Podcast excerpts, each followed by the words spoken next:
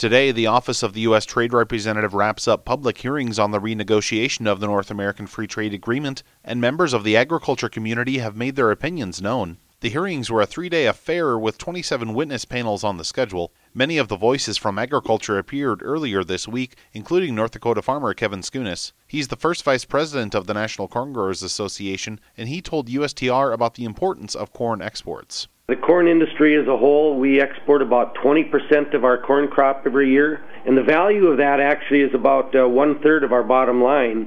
So you can tell that, that a lot of the exports we have are very high valued, being we only export about 20% and it, and it accounts for about a, a third of our bottom line.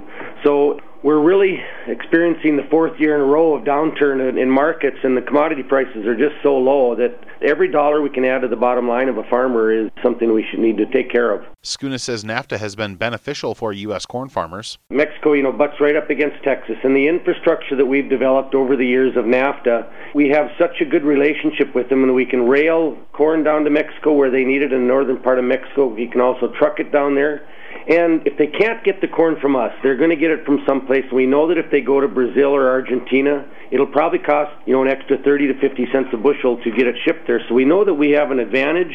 They're good customers, and we just think it's a it's a real good deal to keep the trade going with them, being we have the infrastructure in place. Outside of NAFTA, Skunes wants to see trade action with countries that were in the Trans Pacific Partnership. We're in favor of the Trans Pacific Partnership, and so, you know, with Mexico being our number one trade partner this year in corn, you know, Japan has usually been number one, but they're number two this year, and we have agreements with Colombia and South Korea and Peru.